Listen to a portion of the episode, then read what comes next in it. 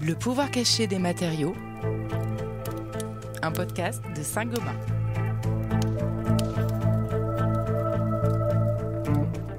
Bonjour à toutes et à tous, c'est un plaisir de vous retrouver pour ce nouvel épisode du pouvoir caché des matériaux. Parce que demain se joue maintenant, c'est l'intitulé de notre saison 2, nous explorons le rôle de l'innovation pour construire un avenir durable.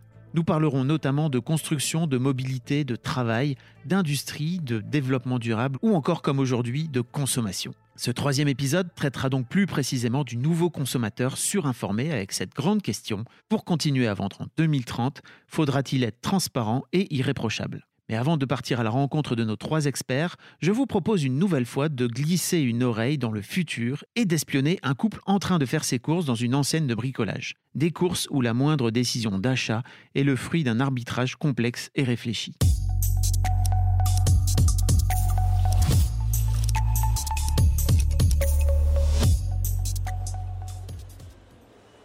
Euh, c'est le cinquième modèle que tu analyses là, on, on peut peut-être se décider Non mais c'est bon, je peux prendre 20 minutes quand même pour acheter un truc qu'on va garder 20 ans. On n'est pas en train de choisir une chaise de jardin là, on parle de notre future cuisine. T'es pas obligé non plus de checker toutes les conditions de production de chaque élément de chaque cuisine, on va jamais s'en sortir là. Oh ok, Dixit, celui qui regarde avec quelle marque de machine à tisser sont fabriqués ses vêtements. Oui bon, bah, j'ai la peau très réactive, c'est pas le sujet. Ouais. Ah tiens, regarde celle-ci là, avec le comptoir haut. En plus la matière s'adapte à la couleur d'ambiance du ciel, c'est génial. Oui, et t'as vu le nombre de kilomètres qu'ils doivent parcourir pour acheminer leurs super matériaux qui changent de couleur? Ils sont vraiment obligés de traverser la moitié du continent pour fabriquer une cuisine ou? Attends, euh, t'as vraiment entré dans tes filtres les kilomètres parcourus pour la production? Hmm. On va pas se contenter de leur composition, sérieusement. c'est déjà bien, non? Ah tiens, regarde celle-ci. Oh, elle est magnifique, j'adore. Tous les voyants de mon scan sont au vert là. Oh, Et regarde le nombre de postes qu'ils ont créés pour la production. Oh, et les salaires des collaborateurs sont très généreux. Ah bah au moins on est certain qu'elle a été fabriquée par des gens épanouis dans leur travail. Bah oui, oui, bien sûr, oui. Bah, une cuisine au prix d'une maison entière, ils peuvent en embaucher du monde à ce tarif. Hein. Oui, bon, effectivement, quand on fait un comparatif, elle est 39% plus chère que la moyenne des cuisines commercialisées actuellement dans le pays avec des matériaux équivalents. Bon, c'est peut-être pas l'affaire du siècle. Bon, et du coup, on fait quoi? On revient sur la toute première qu'on avait repérée? Hmm, ouais, c'est celle qui réunit le plus d'avantages, je pense. Même si je trouve que le délai affiché avant les premiers besoins en réparation est un peu court. Ah, ça fera travailler les artisans, c'est bien, non? Hmm, ouais, c'est pas faux. Oh, en parlant de ça, il faut qu'on choisisse l'équipe qui va nous l'installer. Tiens, regarde l'historique de celle-ci. Ils ont une excellente note en termes de maîtrise technique, mais ils ont plusieurs conflits clients affichés concernant les délais. Attends, je te lis ce qui s'est passé sur ces dossiers. Alors aujourd'hui, la grande majorité des consommateurs n'en est pas encore à ce niveau de débat quand il s'agit de choisir tel ou tel produit. Mais ce qui est indéniable, c'est qu'ils n'ont jamais eu accès à autant d'informations sur ce qu'ils achètent avec des outils digitaux qui prolifèrent pour décrypter la composition des produits, connaître tous les détails sur les modes de fabrication et même les conditions de travail des salariés, les lieux de production, l'impact réel et chiffré sur l'environnement, les valeurs éthiques de l'entreprise, bref, avec un peu de patience, on peut désormais tracer dans le moindre détail un produit pour en connaître ses atouts et bien sûr ses défauts. Est-on en train d'assister à l'avènement d'un consommateur surinformé, tout puissant et militant? C'est la première tension de cet épisode et nous l'avons abordé avec Flavien Neuvy, qui est économiste et directeur de l'observatoire CTLM. Alors il y a deux phénomènes qui sont à l'œuvre. D'abord, une envie d'être mieux informé de la part du consommateur. Il a envie de faire ses choix en toute connaissance de cause, en ayant euh, toutes les informations dont il a besoin. Et le deuxième phénomène, c'est qu'en face de, cette volonté d'être mieux informé, il y a de plus en plus d'informations disponibles.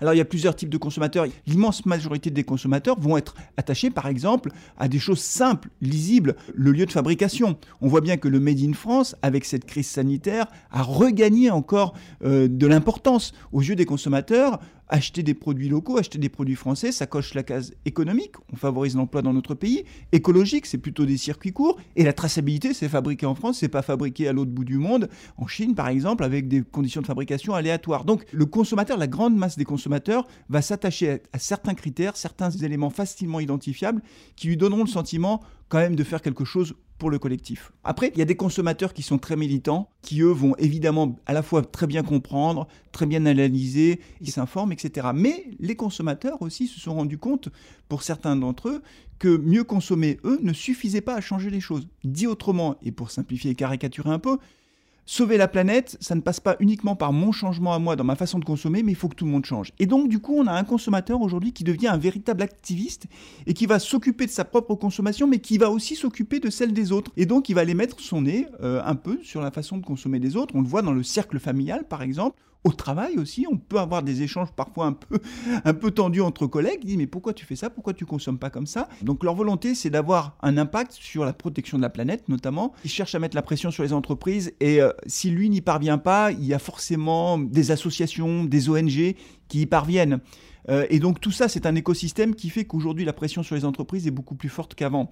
Euh, cette volonté de mieux consommer se traduit euh, par cet activisme, et cet activisme, lui, se traduit par des actions qui peuvent être jugées tout à fait légitimes occuper un site industriel, vous avez une partie importante des Français qui vous disent oui, c'est tout à fait normal. Si l'entreprise ne respecte pas ses engagements, euh, des appels au boycott, ce sont des actions qui sont jugées comme étant légitimes. Donc on voit bien que cet activisme, au-delà des mots, elle se traduit concrètement par une pression forte sur les entreprises, ce qui les oblige, au fond, à bouger parce que celles qui ne le feront pas, à moyen, long terme, de toute façon, elles perdront des clients. Le consommateur est donc plus conscient sur le plan éthique et environnemental et, on l'a vu, certains essaient même de faire pression sur des entreprises qu'ils n'estimeraient pas suffisamment responsables. Mais peut-on jouer, vous, moi et tous les autres consommateurs, un vrai rôle de régulateur? Doit-on devenir des super contrôleurs, garants du bon comportement des entreprises? On voit par exemple beaucoup de messages de sensibilisation dans les médias, dans les campagnes associatives et aussi bien sûr dans les discours des politiques.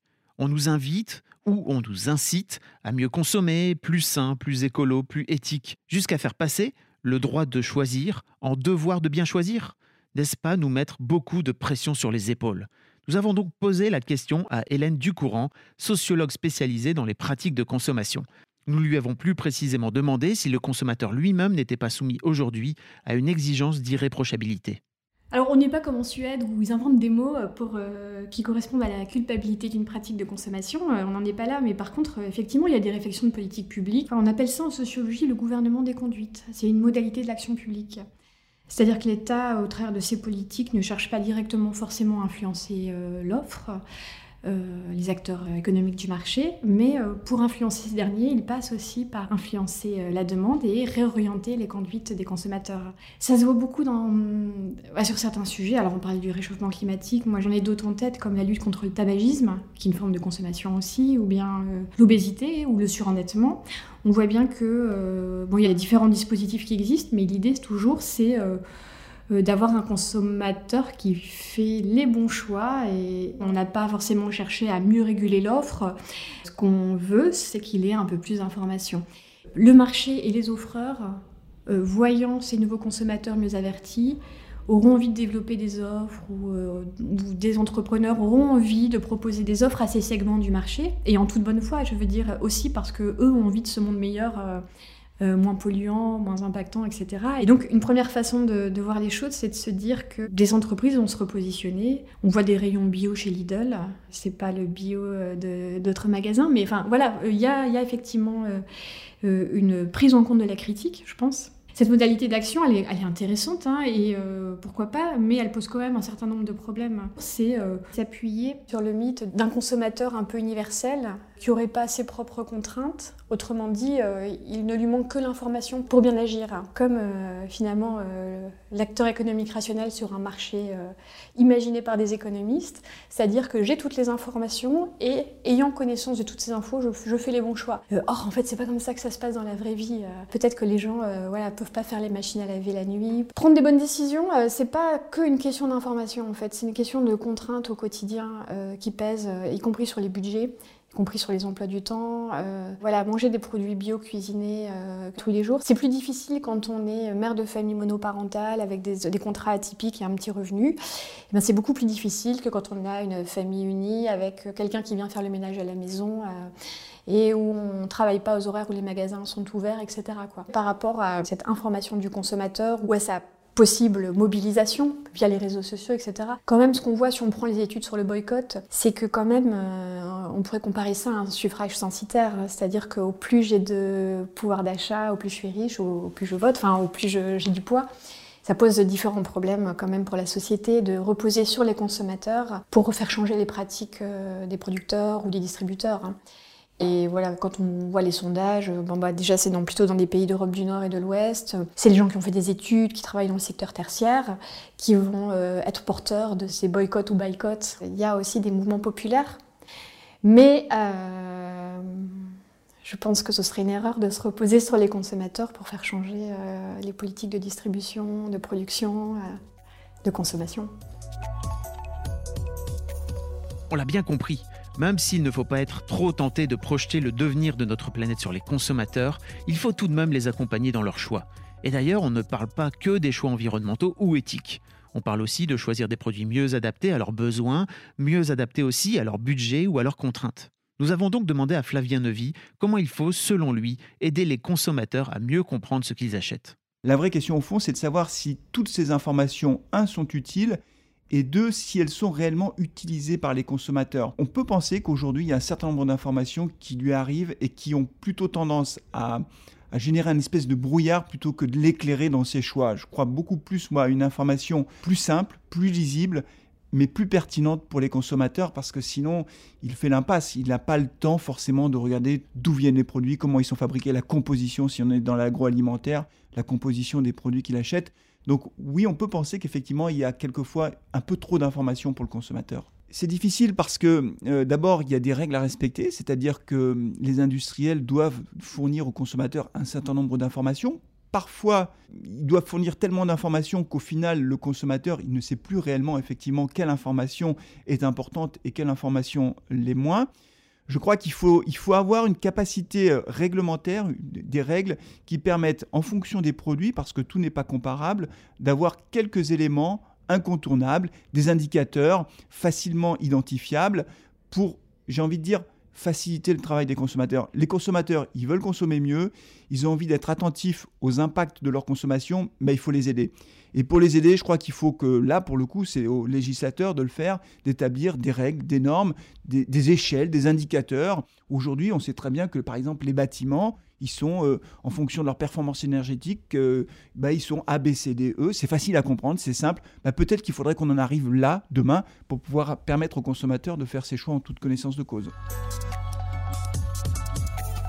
D'un côté, il y a donc des consommateurs noyés dans une masse d'informations plus ou moins pertinentes, plus ou moins claires, plus ou moins fiables aussi selon les sources. De l'autre, les entreprises se trouvent sommées de faire preuve de plus de transparence et peinent parfois à trouver leur voie quand le brouhaha devient inaudible. Quel nouveau dialogue peuvent-ils inventer avec le consommateur ou le client? C'est le sujet que nous avons abordé avec Pascal Éveillard. Il est directeur construction durable de Saint-Gobain. Cette question est un enjeu central pour lui, d'autant que le secteur de la construction doit être capable de s'adresser à la fois à des clients professionnels et aux particuliers. Aujourd'hui, c'est très compliqué de dire que euh, votre produit, c'est le produit qui répond à tous les besoins et qui est le produit parfait euh, le meilleur du monde. Le discours est forcément beaucoup plus relatif qu'il ne l'a été. Et euh, toutes ces questions de développement durable amènent à davantage de nuances. Il n'y a pas le bon ou le mauvais produit. Il y a des produits qui sont meilleurs que d'autres sur certains aspects ou pour certaines applications. Et euh, si on veut être capable de valoriser notre offre, il faut qu'on soit en mesure de bien l'expliquer et de la faire comprendre par les différentes clientèles. Il n'y a pas un consommateur euh, unique. En particulier dans la construction, on a affaire à une chaîne de décision donc qui va euh, du consommateur final, qui va être l'occupant du bâtiment, jusqu'à en amont l'investisseur, en passant par l'architecte, le constructeur, le distributeur de matériaux, voire l'artisan qui met en œuvre, dans le cadre des rénovations en particulier, les produits. Donc ces différents niveaux de clientèle ont des niveaux de connaissance et des niveaux d'attente qui sont très différents. Donc il faut aussi qu'on soit capable de comprendre euh, quel est leur niveau de connaissance, quel est leur niveau d'attente et adapter nos discours euh, en conséquence. Plus on est vers euh, l'amont de la filière, donc vers l'investisseur ou vers le, le, prescripteur, plus l'information va être technique, validée, factuelle, donc là, on a relativement peu de, désinformation. Par contre, quand on va aller plus vers l'aval, donc vers le consommateur final, le particulier, voire l'artisan, là où il y a potentiellement une confrontation avec pléthore d'informations euh, via les réseaux sociaux, on a euh, un vrai sujet, euh, un vrai enjeu de faire ressortir l'information valide par rapport à l'information fake news, on va dire, une information qui est souvent basée sur des préjugés ou sur des rumeurs. Euh, donc euh, sur euh, les matériaux du style ce produit est dangereux pour la santé, ce produit est interdit dans d'autres pays, ce produit est malsain ou au contraire concernant d'autres familles de matériaux, ce produit est 100% naturel, ce produit est 100% bon pour la santé alors que le produit contient des substances potentiellement qui peuvent avoir un impact sur la santé. Donc il faut être présent sur les lieux où l'information est, est diffusée il faut répondre. Je pense que l'attitude que les industriels avaient autrefois, euh, qui consistait à laisser dire en disant bah, on, est, euh, on est dans notre bon droit, on sait ce qu'on vaut, il euh, faut laisser dire, c'est des rumeurs, ça vaut pas, c'est extrêmement dangereux. Globalement, l'expérience a montré que si vous laissez une information fausse prospérer sur le marché, vous avez énormément de mal à vous en décoller par la suite. Et euh, c'est extrêmement compliqué de reconvaincre un client qui, a été confronté à cette information. Donc c'est avoir déjà le parti pris de systématiquement répondre aux rumeurs ou aux fausses informations, sans agressivité, de façon factuelle, et en parallèle de développer vos propres argumentaires aussi transparents et aussi euh, factuels que possible. Je pense que l'enjeu, c'est pas simplement d'avoir des affirmations, mais derrière chaque affirmation, d'avoir les preuves euh, et les euh, démonstrations aussi scientifiques que possible de ce que vous avancez. On a vu en plus complètement exploser à l'occasion du Covid la remise en cause de la science et de l'affirmation scientifique. Et ça, pour nous, industriels, qui avons l'habitude de, travailler avec des normes, avec des standards, avec des référentiels normés, normatifs ou des réglementations, c'est extrêmement compliqué euh, quand on se trouve face à des personnes ou des publics qui euh, ne reconnaissent pas la validité euh, de l'affirmation scientifique. Et donc là, on a en effet pour les, pour les équipes marketing et, commerciales un, nouvel enjeu qui est extrêmement compliqué pour nous, parce qu'il va falloir quand même, si on veut être transparent, continuer à se référer à des référentiels scientifiques. il va falloir qu'on arrive à les vulgariser, et il va falloir qu'on arrive à mettre de l'affectif dans des choses qui sont potentiellement arides. Donc euh, c'est la réhabilitation de la science, mais euh, rendre la science sexy. Aujourd'hui, euh, la, difficulté avec l'argumentation scientifique, c'est qu'elle paraît souvent aride, qu'elle paraît souvent uniquement portée par des acteurs qui sont des gros industriels ou des acteurs très établis et euh, ces acteurs établis sont quelque part aussi contestés aujourd'hui dans leur légitimité.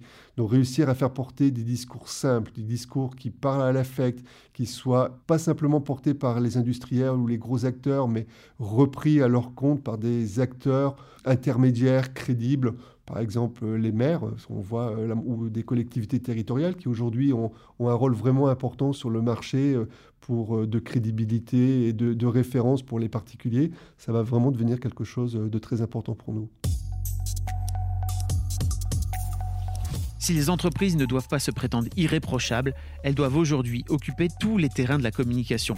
Une obligation de transparence certes, mais surtout le devoir de faire un vrai travail de pédagogie auprès de son marché. Fournir une information suffisamment claire et complète, apporter les preuves de cette information, mais aussi bâtir une relation de confiance avec ses publics et trouver un langage commun pour permettre aux consommateurs ou aux clients de faire un choix réellement éclairé. C'est la fin de cet épisode. Merci à nos trois experts Flavien Nevy, Hélène Ducourant et Pascal Éveillard d'avoir partagé avec nous leurs idées et leurs réflexions.